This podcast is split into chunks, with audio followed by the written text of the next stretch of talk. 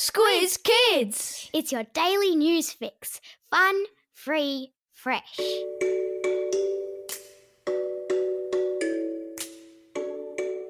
Good morning and welcome to Squiz Kids, your fresh take on what's happening in the world around you. I'm Bryce Corbett. It's Wednesday, December 9. In Squiz Kids today, lightning strikes school oval, Japan's love quest, breakdancing at the Olympics, and it's Sugar Plum Mary Day. That's what's making news, kids style. The Lowdown.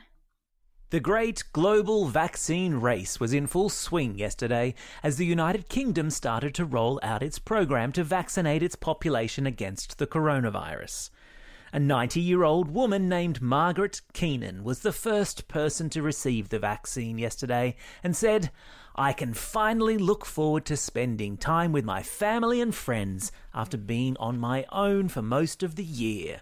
Hooray for that! Meanwhile, India took steps to fast track the approval of a vaccine there as it looks to vaccinate its almost 1.4 billion people. And China increased production of a COVID vaccine in preparation to immunize its 1.4 billion people with a new lab to double the number of vaccine doses it can churn out, setting a target of 600 million doses by the end of the year.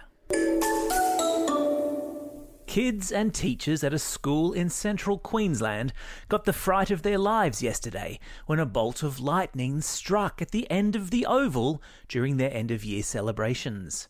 Thirteen students and two teachers from Clinton State School in Gladstone were taken to hospital, but thankfully no one was seriously injured. Great big electrical storms have been sweeping the interior and coastline of central Queensland for the past week a place where tropical storms at this time of year are common. Gosh, the length some kids will go to to get out of an afternoon in the classroom.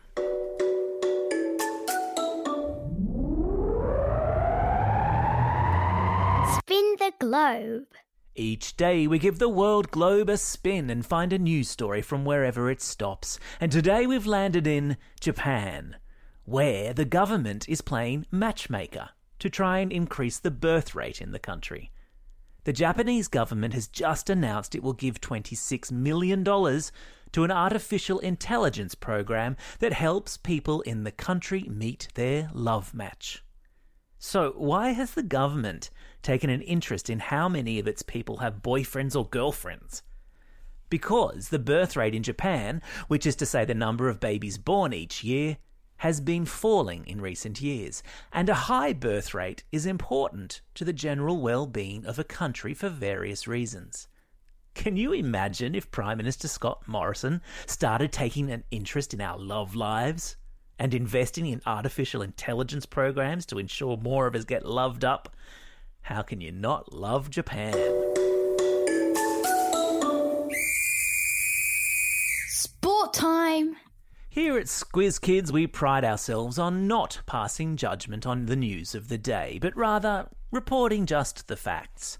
So, we'll endeavour not to sound surprised at the latest sport to be included in the Olympic Games. The organisers of the Games yesterday announced that breakdancing would be an Olympic sport for the first time at the Games scheduled for Paris in 2024. And it's been met with a storm of protest from other sports who have been waiting patiently for years, applying to be considered an Olympic sport, in some cases waiting for decades. Games organisers described the decision as an attempt to appeal to a younger generation. Well, maybe I've missed something, but wasn't breakdancing popular back in the 1980s? I'm just waiting for them to add daggy dad dancing as an Olympic sport. I would totally win gold in that.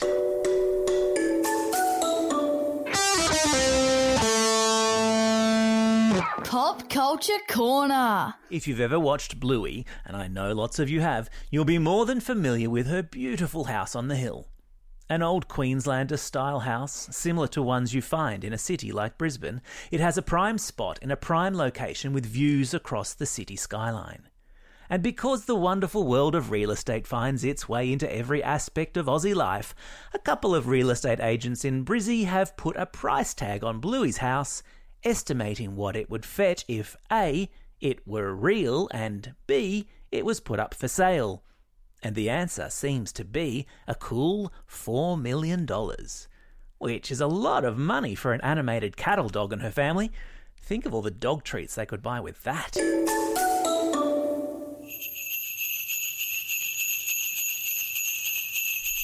Hands up who loves Christmas.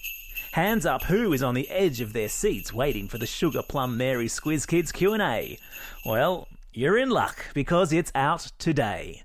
That's right. We managed to secure one of Santa's elves for the last Squiz Kids Q&A for the year, and it's a cracker of an episode. How does Santa make it all the way around the world in one night? What's Sugar Plum Mary's favourite reindeer? And do elves get to go on holidays? All these probing Christmas questions and more are answered in this very special festive episode. If you're listening on a podcasting app, it should play automatically after this episode.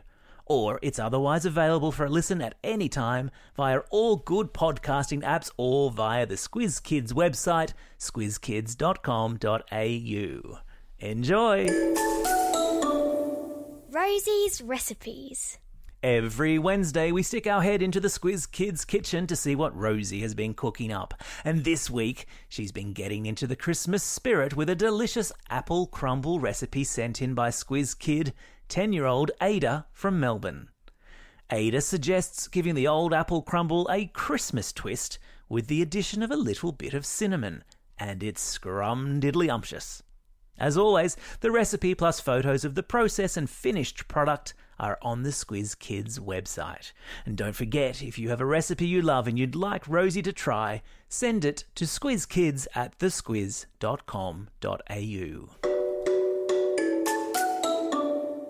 Time for the quiz.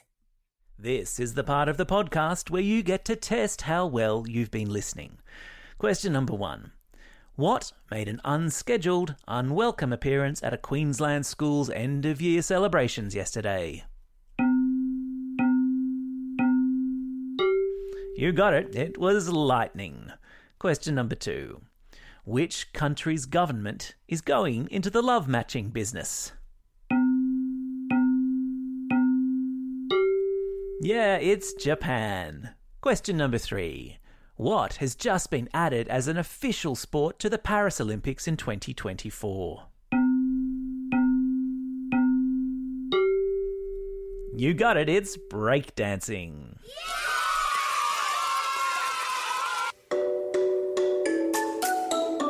Shout outs. It's December 9, National Llama Day in the United States. A day in which we're all urged to stop and appreciate the many wondrous charms of the llama.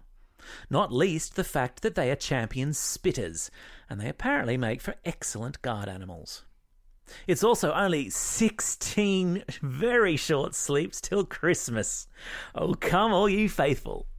Plus, it's a special day for these Squiz kids celebrating a birthday today.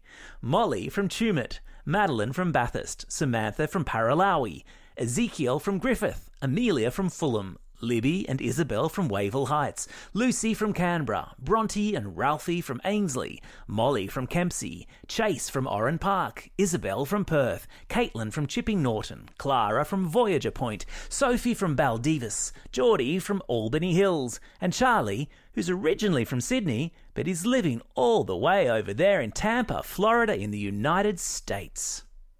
And so, to our classroom shoutouts for today. Classroom shoutouts go to Ms. Wright and Class M17 at Surfside Primary School, to all the kids, but especially grade 5 6 at Cobden Primary School, to Miss Brown and 5 6B from Ryde East Public School, and a special shout out to the Year 5 kids at St Mary's in Moruya who are doing their school captain speeches today. Best of luck to you all. Don't forget, if you've got a birthday coming up and you want a shout out, or if you're after a classroom shout out, drop us a line at squizkids at thesquiz.com.au. Well, that's all we have time for today. Thanks for listening to Squiz Kids. We'll be back again tomorrow. In the meantime, get out there and have a most excellent day. Over and out. Squiz Kids is proudly supported by the Judith Neilson Institute for Journalism and Ideas.